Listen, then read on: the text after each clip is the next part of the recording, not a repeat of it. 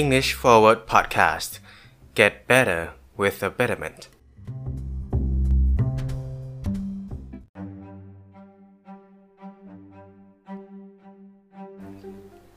สวัสดีครับ ยินดีต้อนรับเข้าสู่ English Forward Podcast นะครับกับผมชัชวานดำเนินรายการครับ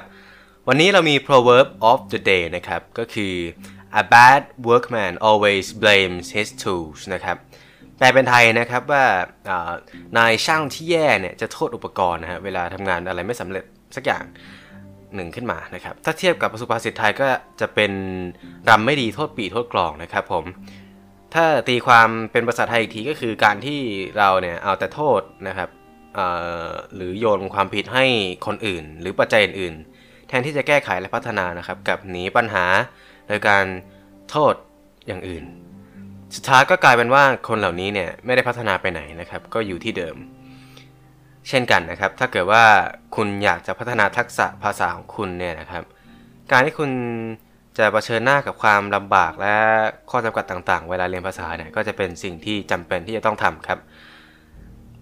อันที่จริงเนี่ยถ้าคุณมีเป้าหมายที่ชัดเจนพอเนี่ยอุปสรรคต่างๆเนี่ยจะไม่ใช่ปัญหาของคุณเลยไม่แต่น้อยครับผมเหมือนการที่เราจะหาอะไรกินสักอย่างนะครับ เราจะถูก ได้ยากมากครับผมเพราะว่าเราต้องการกินนะครับ ไม่กินไม่ได้ เดี๋ยวไม่มีกำลังทำงานหรือทำกิจกรรมอย่างอื่นนะครับ แต่ผมไม่ได้บอกนะครับ ว่าคุณต้องหักโหมตัวเองจนแบบพิชิตภาษาให้ได้ในเร็วไวนะครับแบบนั้นมันจะโหดเกินไปหน่อย และไฟก็คงหมดซะก่อนนะครับ ก่อนที่จะไปถึงฝั่งฝันนะฮะอย่างที่เราได้บอกไปตอนที่แล้วนะครับ ว่า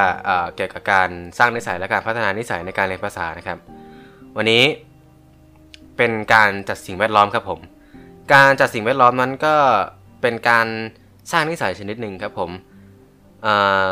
มันจะเป็นการจัดสภาพรอบตัวของเรานะครับ our surrounding เนี่ยฮะให้มันเหมาะสมกับการเรียนรู้ของตัวเองนะครับผม มันมีวิธีจัดการสิ่งแวดล้อมและปัจจัยต่างๆ ที่เราควบคุมได้เนี่ยไม่ว่าจะเป็นห้องที่เราอยู่หรือเวลาที่ใช้ทำสิ่งต่างๆ ไม่ว่าจะเป็น อาบน้ำล้างหน้าแปรงฟันทำงานหรือเวลาไร้สาระเนี่ยครับหรือแม้กระทั่ง community เองเนี่ยนะครับกลับมาที่เวลาก่อน คือการบริหารเวลาเนี่ยก็เป็นทักษะที่จำเป็นเหมือนกันครับในการถ้าเกิดคุณอยากจะมีนิสัยพัฒนานิสัยนะครับ ก็คือคุณต้องจัดสรรเวลาเพื่อที่จะมาปลูกฝังนะครับปลูกรากของอนิสัยของความอยากเรียนภาษานะครับ หรืออยากอยากใฝ่รู้ใฝ่เรียนนั่นแหละพูดง่ายๆ ทีนี้นี่แล้วเราก็อาจจะแบบหลายๆ คนก็อาจจะมีข้อจำกัดเรื่องของเวลาเนี่ยค่อนข้างเยอะนะครับแม้จะเป็นงานเยอะบ้างหรือบางทีก็ต้องแบบเขาเรียกว่าเคลียร์การบ้านบ้างก็มีนะฮะแม้จะเป็นกรณีใดก็ตามคืออย่างน้อย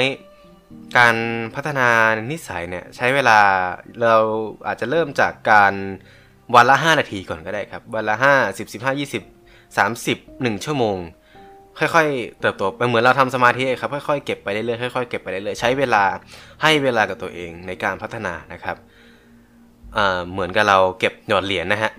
เราค่อยๆหยอด ค่อยๆหยอดจนกระปุกมันเริ่มเต็มนะฮะอ่าต่อมาก็คือการ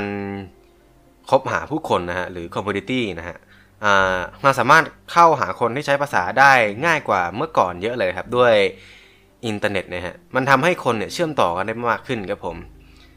และถ้าเกิดว่าคุณเนี่ยเล่นเกมอยู่แล้วนะหรือว่ามีเพื่อนที่เล่นเกมเนี่ยจริงๆจังๆหน่อยนะครับ ที่แบบไม่ใช่แบบว่า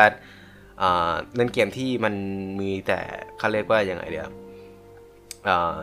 แบบเล่นกันแค่คนไทยนะแบบอันนี้ผมผมผมพูดถึงเกมที่มันใหญ่ๆหน่อยนะครับ อย่าง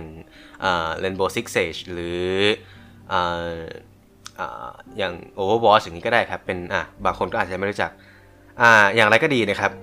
คุณน่าจะสังเกตได้ว่าคนเหล่านี้ที่เขาเล่นเกมจริง ๆ จังๆเนี่ยเขาจะมีทักษะในการใช้ภาษาอังกฤษนะที่มากกว่าคนทั่วไป น้อยหรือมากก็แล้วแต่แต่คือมันมีมากกว่าคนทั่วไปนะครับเพราะว่าการที่เขาเนี่ยอยู่กับเกมเนี่ยเขารู้นะครับว่าเขาต้องใช้ภาษาในการเล่นเกมนะครับ เพราะฉะนั้นนะครับเป้าหมายของเขาก็คือ จะใช้ภาษายังไงให้เล่นเกมให้ได้ชนะ หรือให้ได้ผลลัพธ์ที่ดีที่สุดนะครับ อันนี้ก็จะเป็น เขาเรียกว่ายังไงเดี๋ยการจัดสภาพแวดล้อมเบื้องเบื้องคร่าวๆนะครับ ว่าว่าทำยังไงเราถึงจะชนะเกมนะครับ ก็อาจจะต้องมีแบบการเรียนภาษาการใช้ภาษาก็จะอาจจะเป็นผลพวงของเขา แต่นี้ภาษาของเราเป็นมันเป็นภารกิจหลักของเราใช่ไหมที่จะต้องอาทำไม่ได้ เหมือนกันครับคุณก็อาจจะต้องอสร้างอะไรที่มันอาจจะเป็นทั้งทางตรงและทางอ้อมครับผม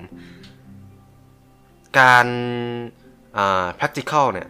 ความ practical เนี่ยสำคัญครับผมคุณต้องออกอปฏิบัติจริงๆครับออกคุยจริง ๆ ครับผมหาสังคมที่เขาใช้ภาษาอังกฤษนะในการสื่อสาร ซึ่งจริง ๆ ก็ไม่ยากหรอกครับ เดี๋ยวนี้โดยรวมแล้วก็มีเท่านี้ครับผมสำหรับพอดแคสต์ในวันนี้ ขอให้มีประสบการณ์ในการเรียนที่ดีนะครับ ขอบคุณครับ